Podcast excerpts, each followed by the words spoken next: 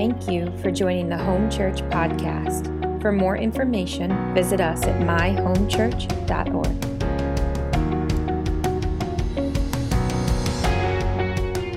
And this week we are going to um, speak about what I've entitled The Invisible War.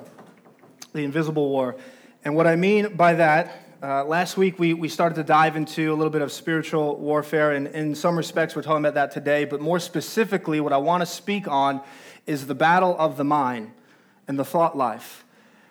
And if you have been walking with Jesus for a few minutes, you understand that there is a real, a real battle that goes on for the truth of God and the lies of the enemy. And my heart today is that you would be greatly encouraged as we read through a story of a king by the name of Hezekiah and an enemy that came against him by the name of Sennacherib. Now, we could have spoken on this topic in any one of these, but here I feel like it's, it's most clear where you see the voice of the enemy that begins to speak over us and into our situations to cause fear and discouragement and worry and doubt. And as we've shared before, he wants to paralyze us from ever moving out for the calling and destiny that God has in our life. So, this may seem a little different. We're going to use this story of Hezekiah as a platform, and then we're going to really jump into the, some things about thought life and battling thoughts and, and, and how we can have victory in that. I, I know each and every one of us go through this. This is the battle that's been waging since the beginning in the garden. God laid out a truth claim, and the enemy countered it with a lie. And the question is, which one do we live by? Will we allow the lies of the enemy to be exalted? Will we allow ourselves to entertain the thoughts of who he says that we are? Who he says that God is not, or will we, be, will we fight the truth of God and stand firm on his word. I believe wholeheartedly that what the enemy wants to do in our lives is what I would call have us become Christian atheists. So we are children of God, we truly are born again, but we operate as if there is no God. And I don't know about you, but I've certainly walked through seasons like that where I can, can, confess it with my mouth that Jesus is Lord, but in the, in the midst of a trial where I don't know where provision will come from, I begin to operate like any other person would that doesn't know God. I begin to worry and, and, and doubt, and, and it looks no different. And God wants us to have a firm faith in His nature, in His goodness, that we could, we could trust in Him. And if you're here for the first time, if Jesus is new to you, let me, let me start right here before we jump into text. The battle of the mind, sure, I think it almost picks up once you become a believer, but understand this 2 Corinthians 4 4 says, The God of this age, meaning the enemy himself, seeks to blind the mind of unbelievers so that they would not be able to see the light of the gospel that displays the glory of Christ. So understand there are some that have walked into this room right now that you have an adversary that's main objective is he does not want you to see the beauty of the gospel that displays the glory of God. He wants you to be blinded by the fact that there's a God who saw you in your worst state and said, I rather die than live without you. And he laid down his life for you because he wants you and he wants to give you new life. He does not want you to understand that there is redemption in the gospel of grace because he wants you to continue to live by the law so that he can continue to accuse you and condemn you. His name is the accuser, his name is an adversary, his name is deceiver, he's the father of lies. When he speaks lies, he speaks his native tongue. None of us are exempt from this, and we walk through seasons of life where we can have a bombardment of these things. And I want to just hopefully just bring some clarity to this and, and get you to hopefully be able to discern the voice of God and, and what is an attack and how we can resist this.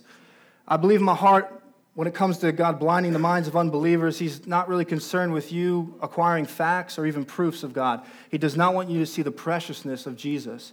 Because once you get a glimpse of the goodness and the beauty of Jesus Christ and how much He loves you and what He's done for you, your life will never be the same. And I pray today that not only would we go deeper for those that have been connected to the body, but those are here for the first time, that you would have the scales removed and you would see the beauty of Jesus. So I want you to turn with me in your Bibles to Isaiah chapter 36. Isaiah chapter 36. And again, we're just going to use this as a platform to really talk about thought life for a little bit here. How many of you have ever read this story of Hezekiah and Sennacherib? Okay, not too many. That's good. All right, so This is in Isaiah, this is in Second Kings, and this is also has a small excerpt in Chronicles. I've, I've chose to go through Isaiah, which is almost word for word with Second Kings. Let me give you a quick background because I believe it's just fascinating and it adds to what's taking place here.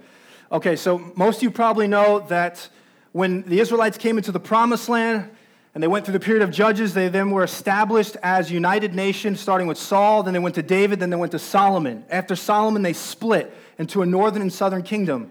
That's why when you read in Kings, you'll be like, what's going on? There's a king of Judah, and, and it talks about a, you know, a, a northern kingdom. I don't understand what's happening. There's a split kingdom. Both are eventually going to fall into the hands of enemies by God's divine judgment, but the northern kingdom will fall first. And the northern kingdom falls to these guys that we're going to talk about, the Assyrians. And so there's a man by the name of Sargon, the king of Assyria, who comes in and wipes out the northern kingdom. King Hezekiah, as Sargon passes away and his son Sennacherib comes to reign over, uh, over Assyria, Hezekiah thinks this is a good time, so he's going to withhold the tribute that he's supposed to pay to keep peace, so he withholds it. Sennacherib doesn't like that, and so he decides to come into the southern kingdom as well. Now, you've got to picture this. He's already wiped out the northern kingdom. Now he comes into the southern kingdom, and he goes city by city by city.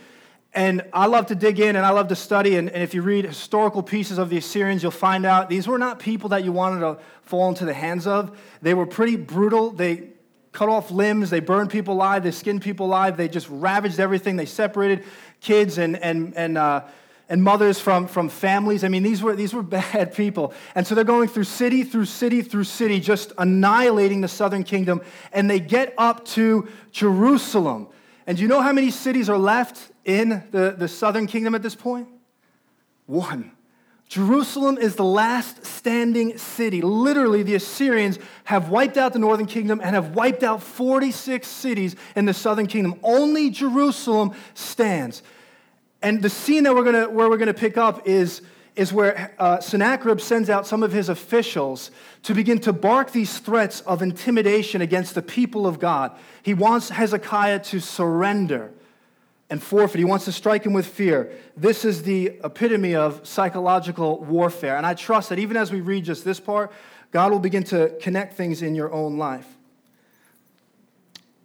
One thing I just remember that's really, really cool for those that like history in the British Museum, they actually have Sennacherib's prism. So the kings would have these little prisms about this big, and they would write in his time Phoenician lettering, and uh, it's basically the highlights of their, of their life. And they have this in the British Museum. And literally, it talks about Sennacherib's own words says that he shut up Hezekiah like a bird in the cage in Jerusalem. Interestingly, though, it never says what happens after except that they returned home because, as we'll see, they were absolutely humiliated, annihilated, and no king would ever record that. So here we pick this up with this threat that's coming against the people of God and, and Hezekiah. And this is what it says, starting in verse 4. As they meet with Hezekiah's officials, it says, The field commander said to them, Tell Hezekiah, this is what the great king, the king of Assyria, says. On what are you basing this confidence of yours? You say you have counsel and might for war, but you speak only empty words. On whom are you depending that you rebel against me? Let me just start right here. This thought of the New Testament believer, what, I, what God was showing me is the scriptures say that our gifts and our callings are irrevocable. Even though we stray at times, God, when we turn back to Him, these things remain in our life. And so what I realize is that the enemy cannot attack our calling, but he will attack our confidence. He cannot touch your calling. Whatever God has destined you to be and purpose and plan for you, you're the only one who can get in the way of that. So he can't come against your calling, but he will come against your confidence to begin to have you doubt that God can do what he said he can do and that you just don't have what it takes, which you can laugh and say, I don't, but that's probably why God's called me to do this so he can have glory in my life. The scripture says in Hebrews that we should not throw away our confidence and the whole idea there is because we have the great high priest, Jesus Christ. He's greater than Moses, he's greater than the angels, he's greater than the Old Testament, he's greater than all of the, the Old Covenant. We have Jesus as our high priest. Therefore, we can operate with great confidence that even in our worst season of life, the cross is enough for me to approach the throne of God boldly and be in a relationship with Him. And so he comes to, to attack the confidence of Hezekiah and the people. And it says in, in verse 6, it says, Look, I know you are depending on Egypt, that splintered reed of a staff, which pierces the hand of anyone who leans on it. such as Pharaoh, king of Egypt, to all who depend on him. So he says, if you lean on Egypt, he says, everyone knows you can't depend on them. And then he says in verse 7 But if you say to me, We are depending on the Lord our God, isn't he the one whose high places and altars Hezekiah removed, saying to Judah and Jerusalem, You must, you must worship before this altar? So he made a mistake. He thought that as Hezekiah actually was tearing down idols, but he thought he was removing places of worship. And verse 8 says, Come now, make a bargain with my master, the king of Assyria. I will give you 2,000 horses if you can put riders on them. So there's a mocking tone. He begins to, to mock him. He says, I'll even give you the horses if you have people that can ride on them. So he comes, this voice of the enemy that, remember what we said, that the Old Testament provides prophetic pictures and patterns of what we face as New Testament believers. This voice comes to begin to attack confidence, begin to mock them, begin to say, What makes you think that you will ever be able to withstand us? God cannot deliver you in this situation. And so, interestingly, the officials of Hezekiah tell these guys, Listen, keep it down. Everyone can hear you on the wall, and you're going to scare them, and, and, and you're going to cause fear in them. And these guys, basically, what they say is, God, you're going to starve if you, if you don't bow down to what we're asking. They literally actually say, You're going to eat your own excrement and drink your own urine. Those are their exact words that they said. These guys were not playing around uh, uh, when they come against them. And, uh, and Hezekiah's officials say, Speak, can you speak in uh, Aramaic so our people can't hear you? And they just start yelling even louder in Hebrew to the people now on the wall and all those that, can hear. And starting in verse 13 of Isaiah 36, this is what it says Then the commander stood and called out in Hebrew, Hear the words of the great king, the king of Assyria.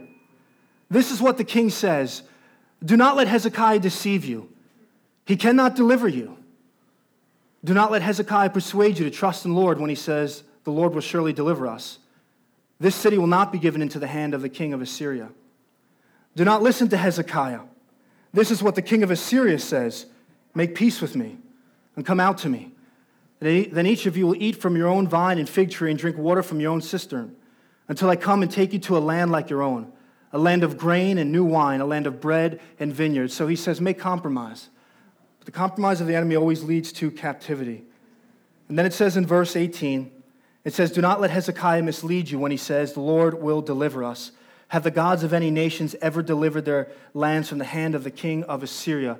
And he begins to list all of the victories that they've had over the northern kingdom and the southern cities. And he goes through it, all these gods, so called gods, that have fallen to his hand. And he begins to point to all of their victories to cause fear and doubt in the people of God.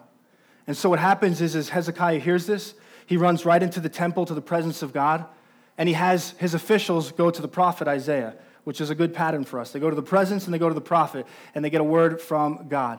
And during this time, Sennacherib comes again, but this time he sends a letter. And it basically says everything we just shared. He says it once again and begins to just speak with this intimidation to discourage the people of God and thinking that they have no chance of being delivered. And Hezekiah takes the letter, it says, that Sennacherib gives him, and he goes into the presence of God and says that he lays out the request in the presence of God. And he literally brings it. He, he, he takes the threat of the enemy and he submits it to the authority of God and says, This is what's being said against me. We're going to see how this fits right in 2 Corinthians. But he said, This is what's being said, God. And then the Lord raises up Isaiah to speak the truth over what's going to happen. And Isaiah begins to prophesy they're not going to destroy you. They're going to leave the same way they came in. They're not even going to shoot an arrow. They won't even lay siege to you he said he reminds them God holds all of the nations in his hand. A good reminder for us today. He says it doesn't matter what it looks like. God is sovereign. He's allowed these things to happen. You don't need to fear. You're going to have victory. You only need to trust in the word of the Lord. And he says, I will defend this city and save it for my sake and for the sake of David, my servant. Now, before I finish this story, this is where I just want to now just jump off of this and just talk about thought life for a minute. As we've looked at this, I believe what God was sharing me is, is here more than any of the stories that we've shared is we see the strategy of the enemy to cause fear into believers to begin to doubt that God is with them, that God will see them through where they are. I don't know what that looks like in your life, but you will hear the voice that will begin to speak over you and whisper those lies. He doesn't love you, He doesn't care about you. If you did, you wouldn't be going through this. You're not worthy. He begins to attack identity. He begins to speak these things over us. And they, sometimes they can seem really loud and, and strong. And he begins to look to the past. That's what he said. Have you not seen what I have done? Have you not seen what I've done to all the other nations? What makes you think you will be any different, Hezekiah? He speaks over us. He speaks and reminds us again because he's the accuser. He condemns based on the law. So he says, Do you remember who you were? He calls us to our past life to look at our past mistakes. But you have to remember that we are washed clean in the blood of Jesus. And we're going to talk for a moment today of learning to, to, to let the weight of what Jesus has done reign strong over, over your life and over these lives. Because I don't care who you are, when you walk with the Lord, you will constantly be bombarded with these thoughts, always coming against you to speak fear into you. But God has the victory. I want you to know God has the victory. He'll tell us look at your past life. Look at this, the cycles of how you would do well and stumble. You'll never change that. It'll always be the same. God has, God has forsaken you, He's not with you. And if we were to go through all of the stories that we've gone through in this series, sometimes you can see it, sometimes you can't, but I know it's happening. In Moses, when he's stuck at the Red Sea with the Egyptians come, you don't think there was thoughts that begin to whisper to him say, God doesn't love you. He's forsaken you. Why else would you be in here? Well, you've done something wrong. He's punishing you. And you begin to hear these lies. Joshua, Joshua, you're foolish to believe in God. You think this is the plan that will work? You're going to be humiliated. God's not going to come through. You look like an idiot marching around the wall, not fighting. He tells Gideon, Gideon, you can't be used by God. God begins to call and says, Gideon, look at you. You're the weakest in your clan. You're the least in your own family. He says, You can't even lead your family, let alone a people. Tells Jehoshaphat, Jehoshaphat, the problem's too big, the promise can't prevail. You have no reason to praise God going into the battle. You won't make this out. And he tells Hezekiah, Hezekiah, this enemy is too strong for you. And look at all the things he's done in the past. Look at your past life. There's no way you will ever be able to overcome this. You might as well bend and bow and submit and just go back to the way you were living. You can't walk with God. God's not going to see you through this. And I, I want to just share this the, the enemy is a defeated foe. Let me be clear in this. We are not going around devil chasing. It's not worth our attention. It's not worth our time. You have victory in Jesus Christ. He is a created being. He is not the same as God. They are not the same. He's not the opposite of God. He is the opposite of Michael the archangel at best. God is just transcendent and stands above that. But this is why that's important. Because if God is all powerful and He is literally a chess piece that God will use to, to accomplish His purpose and plans in your life, then the question is why do those lies sometimes have power in our life? It's because we agree with them, we say yes to them, we begin to entertain them, we begin to come in agreement and acknowledge them. We begin to say, Yes, we begin to, as we're going to see, we begin to exalt these thoughts, these imaginations, these, these arguments above the knowledge of God, of how He sees us, who He is as nature. And we allow these things to come above us, and we allow our life to be shaped and shifted by these truths. And we give access to this. If you want to know how God sees, you, if you want to know what the truth is, whatever you, whatever you hear in your head at times, flip it around. If He says you're not going to make it, you're going to make it then. If he says you're not worthy or, or you're worthless, you have value. If he says God doesn't love you, God loves you. Flip it around. Whatever you hear, sometimes it's so out. It's just the opposite of it. But you know what I do? Is Monday I walk, uh, Sunday I walk out of here. God is good. It's awesome.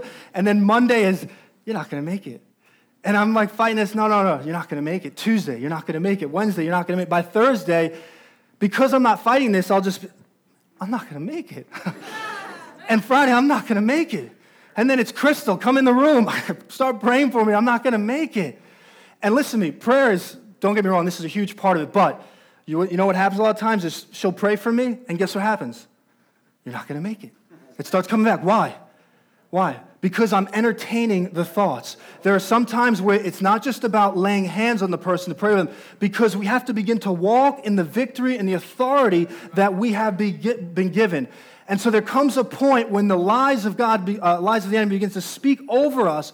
We have to stand firm in the truth and begin to counter it with the truth of God over our, our lives. And the beauty is that Jesus has given us everything we need to do this. He hasn't just set us free from sin and death and brought us under the, the, the, the, New Testament of, of, of grace, where He not only forgives us but empowers us, but He gives us the Holy Spirit, which is what? The Spirit of truth to guide us into all truth.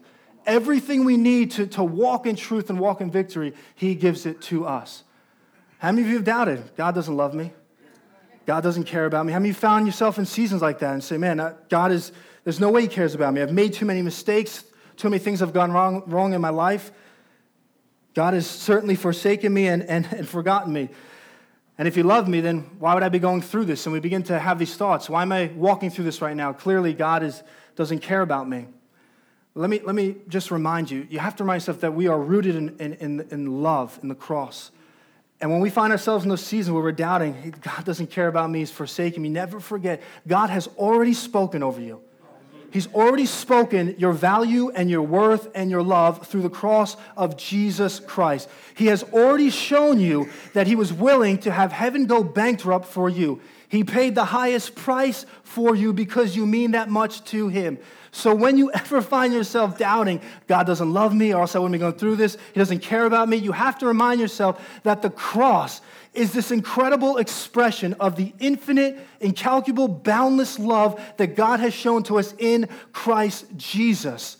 These can't be things that we just say, oh, this is, yeah, this is good. This will come. We'll probably walk out of here now more than ever going to face this. And we have to be ready to say, no, no, no. The Word of God, the cross shows me my value. I'm not even going to entertain those thoughts over my life. Because once you begin to do that, that's, that's where we run into trouble. God spoke to Eve and then Satan came and spoke in her ear. And what does it say that she did? She looked. She looked at the fruit. She saw that it was good. What is that? Is that just a physical look? No, no, no. She began to entertain the thought. She began to think, maybe, maybe God is withholding something from me. Maybe God doesn't really care. Me. Maybe God really won't come through. Maybe God can't provide for me. Maybe, maybe, maybe I have really screwed up too much this time. And he begins to speak those lies, and when we begin to entertain, it begins to grow. Do you remember the, the 12 spies that went into the promised land? Remember, as the uh, Israelites were moving through the wilderness to go into the promised land? And Moses sent out 12 spies to look at the land. 12 spies come back. Joshua and Caleb give good reports, the other 10 don't. But, I, but I've always found this interesting. If you read the 10 that come back with this bad report, they begin by stating the facts. They come back with the fruit. And they say, Look, we have this fruit there. God, everything God said, it's true. It's all there. But this land is heavily fortified and there's strong cities. And they begin to spread this report. And then, just two verses later, it begins to say, anyone who goes in this land is going to be devoured. And then by the end, they begin to say, we are like grasshoppers in their eyes. They will absolutely destroy us. And what happens is, is they begin to entertain and exalt the lie of the enemy above God. And what happened was, is as you entertain that, it begins to spiral out of control and get worse and worse. By the time we have exaggerated this thing so far in our mind, it's not even what the truth of what I even started with. And this is where depression, all these other things come from as we begin to entertain these thoughts that God, God has never spoken over us. So, what happens when the, when the lie begins to speak over you? You submit to God. So, James 4 7, submit to God. Resist the devil, and he will flee from you. How do you do that? You begin to speak to him. Lord, I thank you that I'm yours. I thank you that, God, I'm a child of God, not because of me, because of Jesus. I thank you that you do have a purpose and plan for my life. I thank you, God, that you'll never forsake me. I thank you that you've placed your Holy Spirit in me, God. And you just begin to speak these things over you, these truths that are in the Word of God. And if you submit yourself to God, it will break. It may come back, but it will break. That's, that's the way that you fight it. Let the lies of the enemy thrust you to God's throne, let it bring you to Him. How many of you have ever, since you've been walking with Jesus, and I'm not saying because you've indulged in something you shouldn't, but just really following the Lord. How many of you have ever had just a crazy thought come in your mind, like a really disturbing thought? Right? I mean, you're like, where, where the heck did that come from? That, that's, a, that's, a, that's a nasty thought. That's a violent thought. That's a really, that's a crazy thought, right? Let me, I want to just speak in this for a moment. What happens is, first of all, that's a good sign if, when it grieves you, because that's proof that it's not coming from the inside, it's coming from the out. Okay, because what the enemy wants to do is he wants to get you to believe that that thought is your thought. Because once he can do that, then he can speak over you and say, How could you think about that? I thought you're a child of God. How could you, how could you, How could you be thinking about this? But the fact that that thing, that thing grieves you is a sign that you have been changed and redeemed. Therefore, you can rejoice in saying, I'm not that person anymore. Because listen, sometimes these things can keep coming. Sometimes they go for seasons. But all it does is it just makes you even crazier for the gospel and Jesus when it just keeps reinforcing and saying, man, that's not me. And don't you dare take credit for that thought and allow the enemy to speak condemnation over you. He wants you to be living in secret condemnation and guilt. So look, at, look up on the screen, or you can turn your Bibles if you want. I want to just share one more scripture with you here 2 Corinthians 10 3 through 5, before we finish off Sennacherib's story. It says this powerful scripture. There's so many things to talk about. I just hope this just gets, gets things started. Starting in verse 3 of 2 Corinthians 10, it says, For though we live in the world, we do not wage war as the world does. The weapons we fight with are not the weapons of the world. On the contrary, they have divine power to demolish strongholds. We demolish arguments, or yours may say imaginations or reasonings. We demolish these arguments, reasonings, imaginations, and every pretension or high thought that sets itself up, exalts itself against the knowledge of God. And we take captive every thought to make it obedient to Christ. Okay, so this scripture is telling us that the enemy sets up strongholds in unhealthy patterns of thinking. And what happens is, is there are these thoughts, these imaginations, these, these reasons that are counter to the knowledge of God. They're counter to how God sees you. They're counter to the nature of God. They're counter to God's plans for your life. And the idea is that they, the goal is for them to be exalted and set above what God speaks over your life, how God sees you, what God's nature is. And the, the first thing I'd say is we can't afford to entertain thoughts that God has never had towards us. It'll lead you to a, be in a, in a mental place that you begin to war. This is what it's saying. Our thoughts begin to war against the very knowledge of God. This is why in Colossians 1:21 it says when we were alienated from God, our minds were hostile towards him. When we were separate, what does that mean? Sure, there's an aspect of, yeah, we, we had aggression, there's some of that, but also it means that our worldview, the way we, the way we operated, the values, all these things, it was in complete contrast to God. We lived by a standard and, and, a, and a thought life that was completely contrary to how God sees us, what God has created us for. Our minds were at odds and hostile towards God. And God's heart and desire is that we would operate with the mind of Christ. His desire is that through us, we would reflect the mind of Christ. That's not just good and um, uh, moral thinking. That's true. But what that means is, remember, Christ, faith thinking is so, it's crazy, right? I mean, you, you, when you really operate by faith, there are times we'd say, that doesn't make any sense. God's heart is that we would walk with the mind of Christ, which means that we would walk through situations that when people say, Why in the world would you do that? It's because God has given you the mind of Christ and you think according to a different pattern of thought. You guys following that? So let me give you an example of this in Mark chapter 8, right? Mark chapter 8, Jesus just gets done feeding the 4,000. Jesus just gets done feeding the 4,000. He leaves with his disciples, and his disciples only bring one loaf of bread.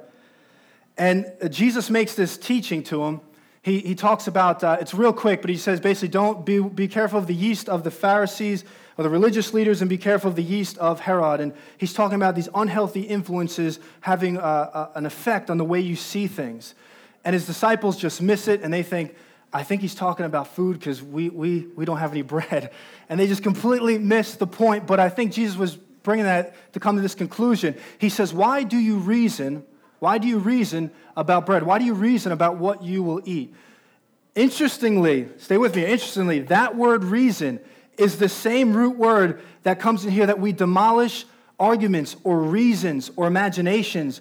In other words, God is, is, is saying, why, why do you have a thought life? Why do you have a thought pattern that is counter to my nature and how I work? I just did I just fed 4,000 people in front of you. You saw my nature. How come now you are engaging in entertaining thoughts that are counter to who I am, what I want to do in your life, and my assignment for you? Why do you entertain reasoning that causes speculation over who I am, how I live, and what I've assigned you to do? You are considering and dwelling on a reality that is inconsistent with my nature. That's what he tells his disciples. Why does your imagination and your thought process always start with what you don't have? And so he addresses them and says, Why are you reasoning about where you will eat? Didn't I just do that miracle for you? Didn't you, didn't you see what, what I did for you? How many of you have had God do a miracle in your life, right? Let's just say, even financially, right? And how many of you then, a little bit later, you had walked through another financial crisis? And how many of you were just as nervous the second time? The whole point is, God, that's what God's telling them. Why are you reasoning? Why are you entertaining these thoughts? You've already encountered my nature. What he's saying is, you should have changed the way you were thinking when you encountered my nature of who I am. It should have shifted and shaped the way that you think and the way you see things. You should have come to the understanding that I'm a provider. And that if I did it then, I will do it again. Bill Johnson, I heard one time speak on something similar to this that was so, so good. I want to share with you real quick. Bill Johnson said, in, in light of this, by the way, he's, he's like one of my favorite. You guys should listen to Bill Johnson. Sometimes I just want to put up his sermons and just watch with you. but he talks about this kind of principle. Listen, he says um, Moses and the Israelites, the miracles of God are not, just, this is what he said, the miracles of God are not just meant to be these momentary, temporary uh, interventions of God. They're meant to reveal his nature to us that will mark us and shape us forever, that we would live by that once we have that revelation. So, what he said is if you look through the uh, wilderness season with the Israelites and Moses, you'll notice a big difference. Because every time God acted, remember what happened with the Israelites? Weren't you like, how could they doubt God? Three days ago, he split the Red Sea. Now they're asking, where, where how am I going to get bread? How am I going to eat? And he said it's because the Israelites were only be becoming acquainted with the acts of God. But Moses was becoming acquainted with the nature of God. So if you look through the wilderness season, Moses was stable because even when he walked through seasons where there was no provision and say, How is this going to happen? He knew the nature of God and therefore he said, I don't see where it's going to come from, but my God is a provider. Therefore, I can stand firm and know that he's going to see us through. While the Israelites, while Andrew is one day saying, God is with us, next day, God is against us. But God wants us to encounter his nature and let it mark us and change us forever. And, uh, and so the, the thought process I have here is that I believe God wants us, the worship team can come forward. This isn't about um, temporary or, or random thoughts. God wants to, God wants to change thought patterns. That's what I'm, I'm speaking at, thought patterns. I don't know about you, but I have some really unhealthy thought patterns that are contrary to the knowledge of God. I've allowed them to exalt themselves above God's word in my life. And as a result, it leads to worry, depression, anxiety. All these things flow from thought life. And what I really believe that God wanted us to do is just have a moment where, even if it doesn't happen here, but God wants us to come to a place where we have to repent of those things. We have to confess those things. We have to, we have to say, okay, God, I've been living by a, a, a truth, which is not a truth, that is counter to your word, God. And I confess and I repent that these are lies that I've allowed to shape me. Some of you have such unhealthy thought patterns about yourself.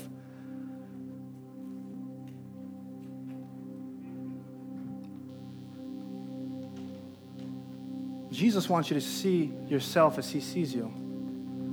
Some of you, if we get in your thought life about yourself, just rip yourself apart. Some of you have like myself, on unhealthy thought patterns about situations God calls me in. The moment I get into another hard situation, I just begin to doubt and say, God, where, where are you? And I just go off. And God wants us to repent of it and confess because He wants us, He doesn't want us to live like Christian atheists. He wants us to live as children of God, not as orphans. We have a good Father, He's with us, and He wants us, as when He provides those miracles in our life, he wants that to lead us to know who He is, so that in the future, when we walk through something similar, we're going to walk through it in victory. We're going to walk through it knowing that God is with us. Some of us, I feel like I need to share this, some of us have unhealthy thought patterns about other people. That's really dangerous as well. Listen, what, is, what does the Word of God say? Do not go down, uh, do not let the sun go down while you're still angry. Do not give the devil a foothold. You ever seen someone in a foothold? If Joe would have grabbed my foot like this, you know what would happen? I have to go wherever he takes me. He's got a foothold on me. When we, when we allow unhealthy patterns of thinking towards others, man, we open the door for that as well. And I just believe you could stand with me as we close here.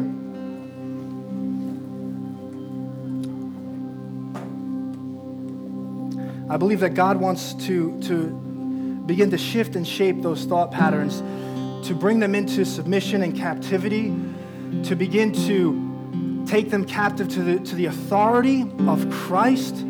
God wants us to, to begin to live by His principles and what He says over us. And do you know that with uh, Hezekiah, I love it, with Hezekiah, after the, he, he received the word from, from Isaiah, it says he had to go to bed. It wasn't until the next morning. I've had some bad night sleeps with kids, but I can't imagine that night's sleep. Just wondering, are we going to make it through this? Like, God, are you really going to come through? Like, I'm trusting you. I'm not going to submit to this. I'm going to, I've submitted these threats and I'm going to, I'm going to hang tight, God. Am I going to wake up to just like these guys all around me? They're going to kill me. And he says, when he wakes up the next morning, they look out. The angel of the Lord came, and 185,000 Assyrian soldiers were wiped out right there. All they came out to was just dead bodies. And although he went to sleep that night with perhaps worry and perhaps pain, when he rose in the morning, there was a song of praise and a song of joy. And I realized that I realize that this may be me challenging, but listen, this this fight it will continue while we're on this side of eternity will continue, and God has given us everything we need, and we need to begin to take authority over this. Thank you for listening to Home Church's podcast. To go deeper into the message, text deeper to 66866. If you would like to give to this ministry, you can text the amount to 631 693 4176 or visit us at myhomechurch.org backslash give.